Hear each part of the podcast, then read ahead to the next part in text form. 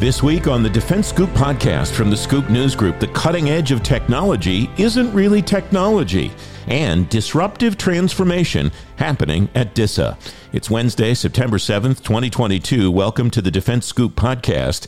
Every week you'll learn what's going on in defense technology. I'm the host of the Defense Scoop podcast, Francis Rose.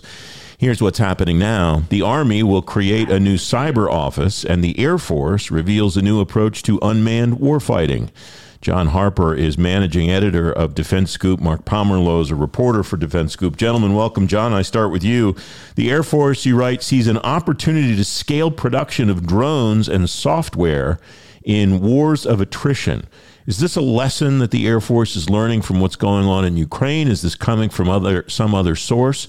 Or where is this coming from in the Air Force's mind? Welcome. Thanks, Francis. Well, it's both. Uh, there's been a longstanding concern about the capacity of the defense industrial base to really ramp up production uh, of platforms to replace those lost during a, a protracted, uh, large scale conventional war, the likes of which uh, the U.S. hasn't seen uh, in a while against uh, a high tech, advanced uh, adversary, uh, but also the ongoing war uh, between Russia and Ukraine uh, has highlighted, uh, you know, the uh, high level of of losses that militaries can take in these types of protracted conventional conflicts. And so, you know, the Air Force is looking at uh, what it could do to try to replace losses in the event that the U.S. military got embroiled in that kind of you know large scale, drawn out uh, campaign where it sustained much higher losses uh, of equipment uh, and personnel uh, compared to the post 9 11 wars in Iraq and Afghanistan, for example.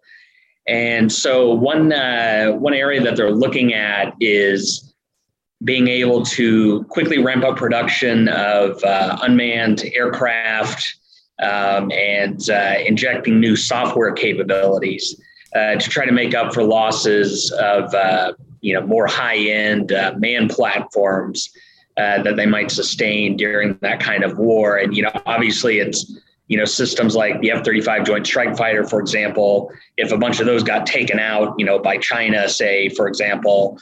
Um, you know, it would be tough to just very rapidly replace those. Uh, you know, officials don't expect there to be a situation like, you know, during World War II where the U.S. economy quickly just pivoted to mass producing, you know, tanks and aircraft and and, and trucks. Uh, you know, systems nowadays are much more complex, uh, take uh, much longer to build, and so that probably wouldn't be uh, an option, at least. Um, you know, uh, not uh, you know, something that could be done quickly during a, a, conventional war. What does the supply chain look like now for drones, and not just for the units themselves, but for the components that make them up? Right, that's certainly an expanding field, uh, not only uh, in the uh, defense uh, industrial realm, but also uh, in the commercial sector. you know, companies are working on a variety of uh, technologies, not just platforms, but you know sensors are being developed. Uh, you know new types of uh, autonomous weapons are being developed, and so you know the Air Force is looking at this and saying, hey, you know there are a number of companies out there that potentially meet these needs, uh, not just uh, you know here in the United States, but uh, manufacturers abroad um, from you know friendly nations that would be potentially allied with the United States. Uh, and so, you know, this is an area of emerging technology where you know the Pentagon is hoping it could leverage that and you know buy more of these types of uh, perhaps less expensive, uh, more easily built systems to replace losses of uh, high-end fighters, for example. Um, Mark, you are writing under the headline Army to create new offensive cyber and space program office. What will that office encompass? Where will it live and what will it do? Welcome. Sure. Hi, Francis. Um, essentially, what the Army has decided to do within its Program Executive Office, Intelligence, Electronic Warfare, and Sensors is break off its uh, cyber component from its electronic warfare office, which is currently uh, called Electronic Warfare and Cyber (EW&C).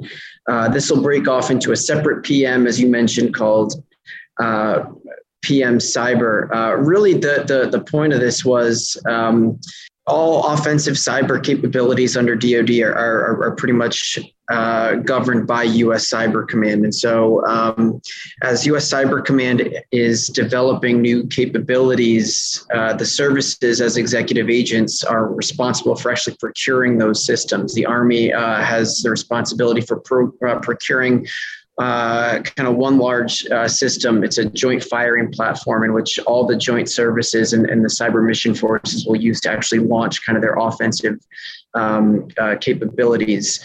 Uh, so that and part of some other joint requirements kind of got a little bit too big for this EW&C office needing. Uh, to spin off a separate standalone office. Uh, this will be created in, in, in 2023. Um, and I think it's still uh, TBD in terms of where it will be housed. Currently, a lot of this work is done at Fort Meade, um, despite uh, the, the, the PEO itself living at uh, Aberdeen Proving Ground in Maryland. For a long time, everybody knew that the military services and maybe some of the IC agencies uh, engaged in offensive cyber now it's it's kind of an accepted part of warfighting, isn't it? It's it's it's it's just something that everyone understands. This is, we do this, everybody else does it too, and so it doesn't really make any sense to continue to pretend we don't. Exactly. Yeah. I mean, uh, you know, I think that that for a long time, uh, officials sort of struggled with this this level of openness and deterrence, and I, I think to, to some degree it's still going on right now. But clearly, um, officials are are still grappling with what do you disclose and what don't you disclose. And I, I think there's now um, kind of a recognition of sorts that you really need to articulate publicly what kinds of capabilities the United States has and when they're willing to actually capabilities as a, deterrence measure against some of our adversaries. Obviously, um, they don't want to disclose too too much to, to tip their hand or provide any advantages to our adversaries, but clearly um, there's a need to articulate that um, as a signaling to them, but also to attract some some other folks. Cyberspace is, is a really competitive area, and uh, they're looking for a lot of both talent and non-traditional vendors to help support that mission. And if they don't talk about it publicly, they'll never attract the talent or the um, industrial-based partners that they believe that they need to succeed in this space. Is this something that you expect to see the other services do too? Or is this unique to the Army because of the role with, with interacting with Cyber Command that you talked about a moment ago? Yeah, it's, it's hard to say. Obviously, as, as I mentioned, the other services, um, the Air Force is currently the executive agent for, for two programs. One is kind of a large um, data repository. Uh, the other is, is kind of a, a cyber planning uh, command and control platform that they're procuring for the other services. Um, I, I, think right now this might be just unique to the Army, given that uh, their cyber office was housed within their electronic warfare uh, uh, office as well. Um, the, the other services right now have um, kind of separate um, organizations for all of that. So it's possible we could see something maybe more streamlined from the other services as these programs continue to grow and continue to um, add users. Um, but I, I, think right now um, that's that's uh, we're not exactly sure on that yet. Mark, what are you tracking in the week ahead? What uh, will you be following to report on? Sure. So uh, this week is actually the uh, annual Billington Cybersecurity Conference. Uh, we're going to hear from a lot of uh, both public and, and private sector um, leaders in the in the cyberspace world. Uh, many speakers from DoD talking zero trust, CMMC, um, cyber operations. So uh, we'll we'll hopefully hear a lot of information on where the government is going with several of its initiatives. John, what are you following this week? Uh, Bill LaPlante, the Pentagon's top acquisition uh, official, is going to be speaking uh, on uh, the department's modernization initiatives at a conference this week. Uh, so I'm looking forward to that. Uh, but I also want to note that we are in the final stages of preparing for the official launch of Defense Scoop's new website. Uh, on Monday next week, as well as the big Defense Talks conference next Thursday, where we're going to have a lot of high level officials, uh, including Bill LaPlante. So stay tuned for that. Look forward to all of that. Thanks very much for joining me today, gentlemen. Thanks, Francis. You can read more about those stories and lots of other Defense Scoop stories at fedscoop.com. John mentioned the Defense Talks event happening next Thursday, September 15th at the Ritz Carlton in Pentagon City. You can see all of the lineup and you can register through a link in today's show notes at defensescooppodcast.com. The Defense Department will roll out a new marketplace to buy technology that's connected to artificial intelligence.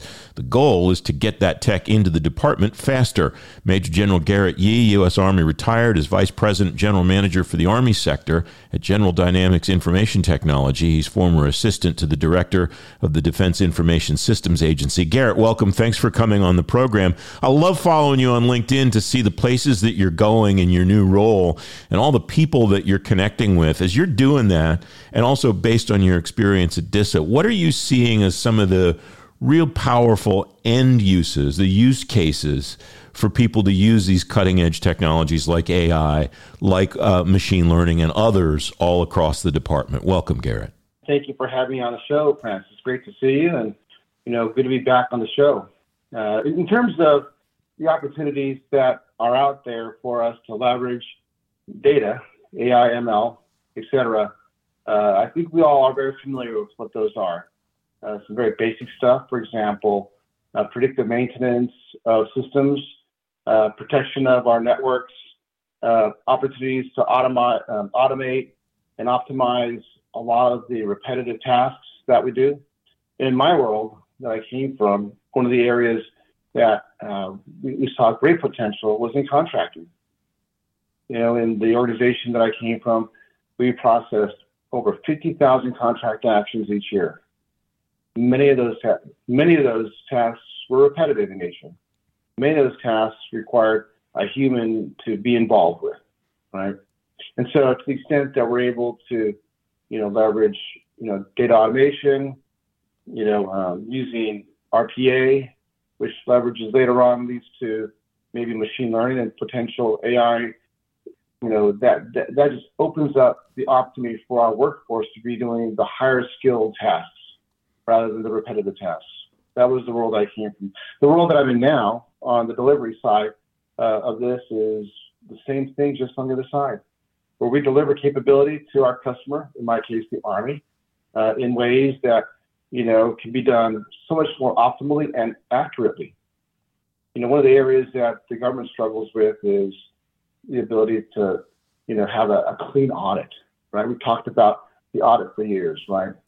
And the challenge with the audit is the ability of having traceability from, you know, from point A to point B in terms of how that dollar is spent, how that capability is delivered, and how we, you know, provide some sort of meaningful support to the warfighter, in our case, in the Defense Department. So absolutely lots of opportunities to leverage some basics of, of data, in my opinion. I should be not surprised, and I guess I am because I was on vacation last week and I'm still kind of getting back in the groove. But I, I, shouldn't be surprised that you mentioned data first and not a particular piece of the technology landscape that I referenced when I introduced you, because that stuff's that's the gasoline really for all, for all of those vehicles, isn't it? It's absolutely it's foundational, right? And you know, in, in the old days, we'd say, well, garbage in, garbage out, right? We've heard about that. And so, unless you have good, clean, homogeneous data, how can you use that to do any kind of predictive, you name it, predictive maintenance, mean time between failure, uh, etc. In the world that I came from before, you know, joining the army years ago, was in the insurance world, where you know all we did in the organization that I supported was a data gathering organization where we scrub data. We data definitions. You know, that, our, our muscle of our organization were actuaries. And what they needed was clean data for, for the ability to predict what may happen in the future, right?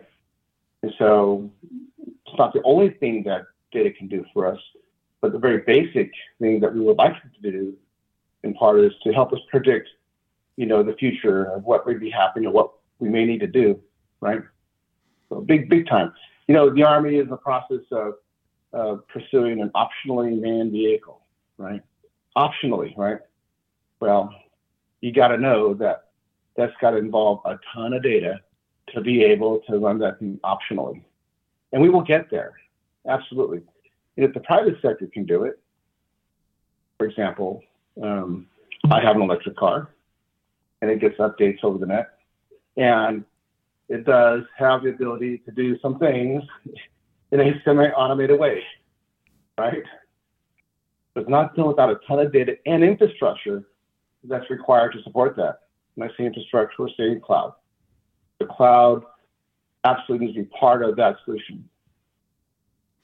You mentioned the audit a couple of minutes ago, Garrett, and you talked about traceability, and it strikes me another challenge that I've heard about uh, regarding the audit that data is a key part of is replicability, the ability to do it over and over again year after year after year. It's one thing to get to a clean audit opinion, and it's a whole other thing to keep a clean audit opinion over time. And it strikes me that that's where that data and the automation of it is going to be critical for whether it's the Army or the entire department or some other component to be able to keep a clean opinion when they get to it. You're absolutely right, Francis. You know, the ability to eliminate human error at every opportunity helps us along the way in that journey, right? And so autom- automation helps to eliminate human error, which over time leads to better accuracy in whatever we do. What do you see as the biggest opportunity moving forward for improving and, and collating and curating the quality of the data that the department collects or the individual pieces of the department collect, Garrett? Well, I think we already have a number of major efforts un- underway that will allow for that. It's, it's called, you know, ERP, Enterprise Resource uh, Planning, where, um, you know, it aggregates a lot of disparate, at one point, programs, brings them together into a, you know, enterprise type of capability and, and in doing so, you know, forces the automation and the data cleanup of all that input into those ERPs. So over time, you know, we have less and less disparate sources of similar data, right? There's not there's, a saying that we're all familiar with. Uh, the person that has two watches never knows what time it is, right? We're always questioning the validity of a data source versus another data source, a source of record. So, uh, you know, therein lies an opportunity in the department to to improve upon this in a you know in a large scale way. It's helping to force us into that, in my opinion. What do you think is the biggest roadblock to realizing that vision, Garrett? My gosh, there are many roadblocks to success in anything we want to do you know, and and and there's no, I think, one thing that you know um, uh, will, will, drag us down. But I will say though, the system that we have is the best system that we have, which you know has a lot of checks and balances along the way, right? And now that I'm on the, the private sector side, it's no different than when I was on the government side, and that is you let a contract, uh, it, and and you're hoping to, to move forward, and there's a protest, right? And so, you know, there, there are absolutely valid reasons for, for a protest. Uh, but uh, the, the frequency of that has always been a challenge for, for both sides to be, you know, for the, for our, our DOD to move forward, right? So that I think has been, you know, a challenge for, you know, both sides of, of, of, that equation there. And, the, the challenge there is, uh, as many of us know, um, depending on the timing of their protest, it can go over a fiscal year, right? and then you're in a continuing resolution, you know, you can't do a new start. So uh, there are a lot of components. That's one of it. You know, continuing resolutions have always hurt us. We know that. Uh, it, it, prevents us from being able to move forward cleanly. Uh, there are a lot of good things underway. Uh, we've seen some, some, you know, success stories, and so I'm not going to say everything is bad. Um, some of the things that we're doing in the Defense Department are really hard to do. and we want to put a schedule to it. And um, sometimes, um, you know, the leadership doesn't outlast the schedule. And so leadership changes, priorities change. Uh, that's kind of the nature of what we do. Um, but some of the stuff that we're doing is really hard. And, I, and in my case, I applaud the Army for being ambitious and moving out with several of their efforts to move forward. Uh, so we'll see. Garrett, it's great to catch up with you. Thanks very much for coming on the program today. Great to be here, Francis. Thanks for having me. You can read more about the AI marketplace I mentioned at the beginning of the conversation in today's show notes at defensescooppodcast.com. DISA says it's making progress moving to the successor of its milCloud 2.0. It's moved about half of its 120 accounts to the Stratus platform. Sharon Woods is executive director of the Cloud Computing Program Office at DISA. At Fed Talks, she tells moderator Lynn Martin of Google about the mission of her office. The mission of the Hosting and Compute Center is to deliver best value hosting and compute solutions to the warfighter. But I think Mia said it really well. It isn't about the technology. Uh, Lieutenant General Skinner, the DISA director, calls it velocity of action to win. So it's not about delivering hosting and compute solutions. It's, it's really about delivering technology so that we achieve the mission of national defense. So the day in the life, a million problems come in trying to knock each one of them out but i do like that that mantra of, of disruptive transformation that's really where we are right now is breaking the mold and trying to think about things differently Great. So as you think about that, we've heard a lot. You know, initially everyone rushed to the cloud or tried to, and then there was kind of a swing back a little bit. And I think as people really kind of settled in, we've learned and seen organizations really striving to get to hybrid cloud, you know, environment. How do you guys think about that? And what are some of the learnings, best in class practices you've learned with some of the leading edge innovative solutions you guys have driven there? Sure. So I think you're 100% right. Uh, things didn't exactly plan, uh, pan out as everyone intended of just this mass move to the cloud. I think what's so key is optionality. So everything across a spectrum of data center, including not just servers, but mainframe technology, and then moving into private cloud where it is still on premise and then moving into public or commercial cloud. And right now, of course, we're in the middle of the acquisition process for the joint warfighting cloud capability. So when that's online, it'll really unleash a spigot for us of being able to access that kind of technology. For the Department of Defense, that optionality means not just on the home front, but figuring out how to deliver those capabilities to the warfighter overseas.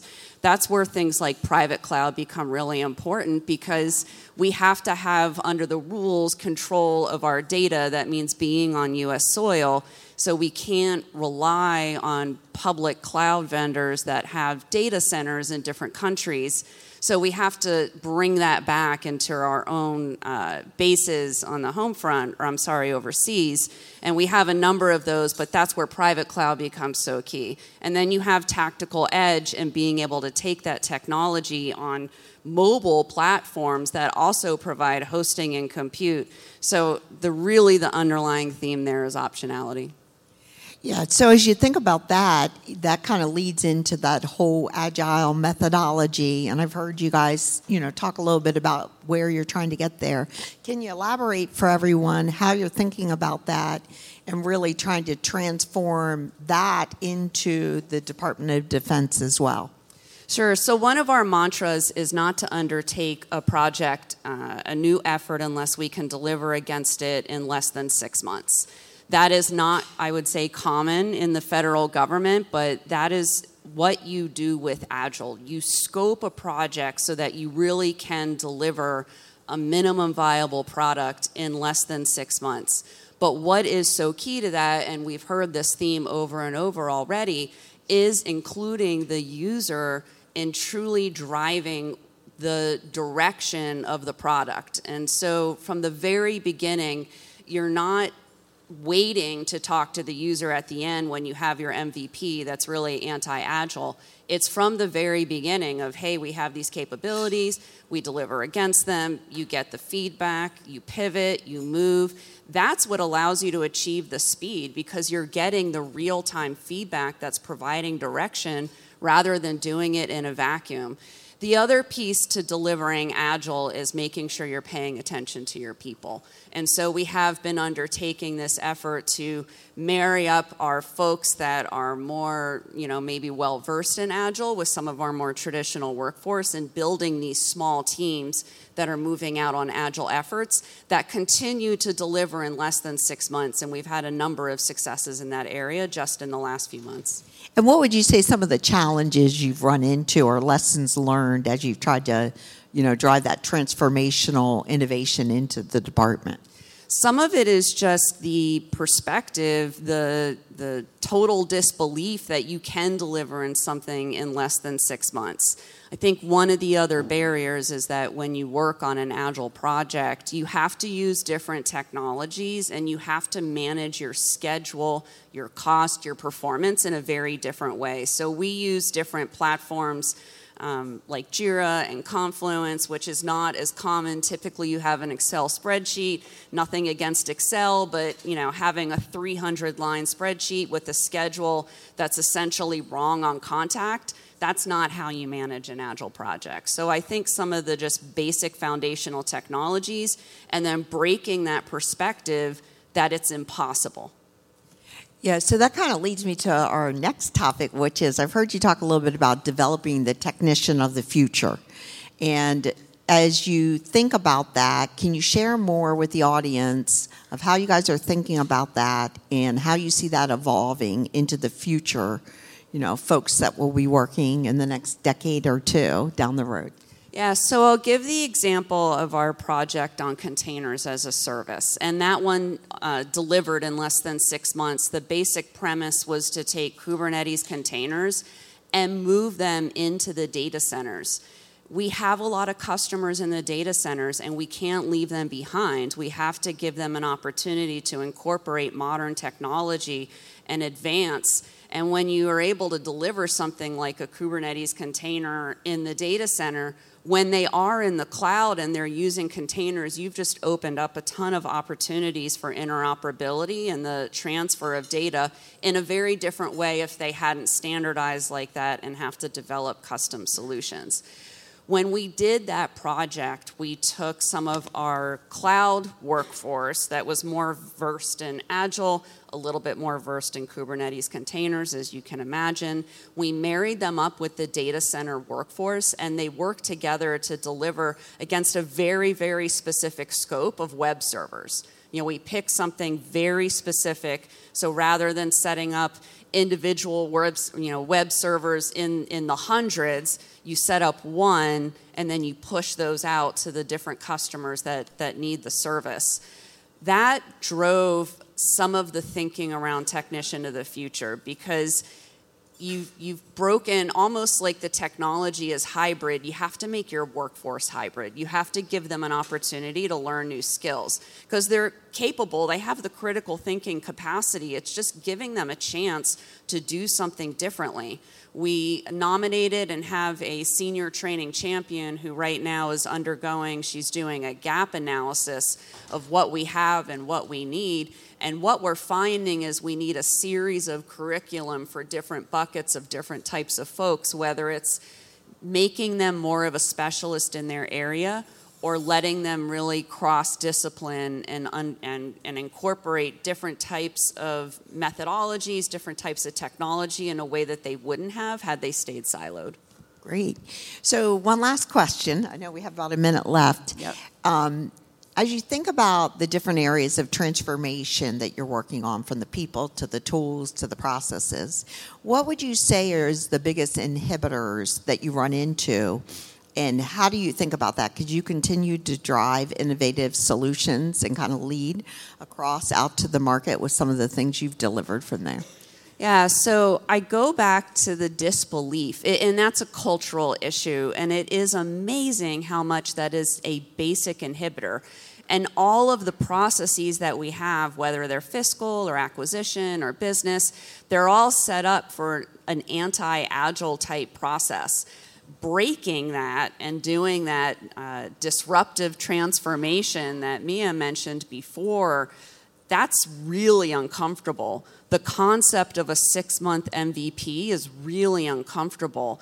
But folks have to embrace that discomfort and it, it takes some leadership it takes a team coming together and doing something unexpected delivering a, being a model and an example of what is possible and then it starts breaking down some of those stuck mindsets and it just opens up doors Sharon Woods, Executive Director of the Cloud Computing Program Office at the Defense Information Systems Agency at Fed Talks.